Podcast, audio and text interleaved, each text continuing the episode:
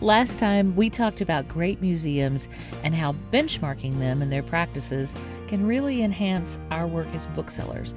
I'm out on the limb a little bit here, but I know I'm surrounded by smart people who can uh, help me with this. I promised to talk this week about how. That's going to be tough in two minutes, but I'm going to try. Here we go. So, how do we use some of the best ideas that great museums are using in our bookstores? How do we do storytelling and display and connect that with our event strategy, our social media strategy, our community building strategy, and partnerships? Last night, I was privileged to hear an on fire, relatively new bookseller present an insightful event plan. Her store is in an affluent, well read area near an Ivy League school, and her insight was that her clients want to talk about each other's books. They don't care about famous autographs so much as they want to spend time in the author's concepts and in dialogue with each other.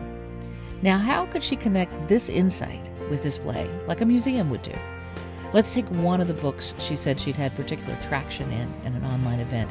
It was from a small local press, a memoir anthology with prose and poetry featuring diverse writers and selections evoking family dramas, adventures, mourning. But the book was about more than memory, it was about movement forward, too.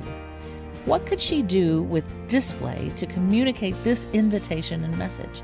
Beyond standing the book up beautifully, what words could she put around that? What objects could she bring in? What events could she connect to in the community? If that were the only book she sold in the store, how would she give it relevance and power in every section of her store? That's the kind of question that weaves a story with display so that everywhere there are messages that connect with this book and its writers. Whew, this is a powerful idea. I've seen it done well only a couple of times, but maybe you could try it.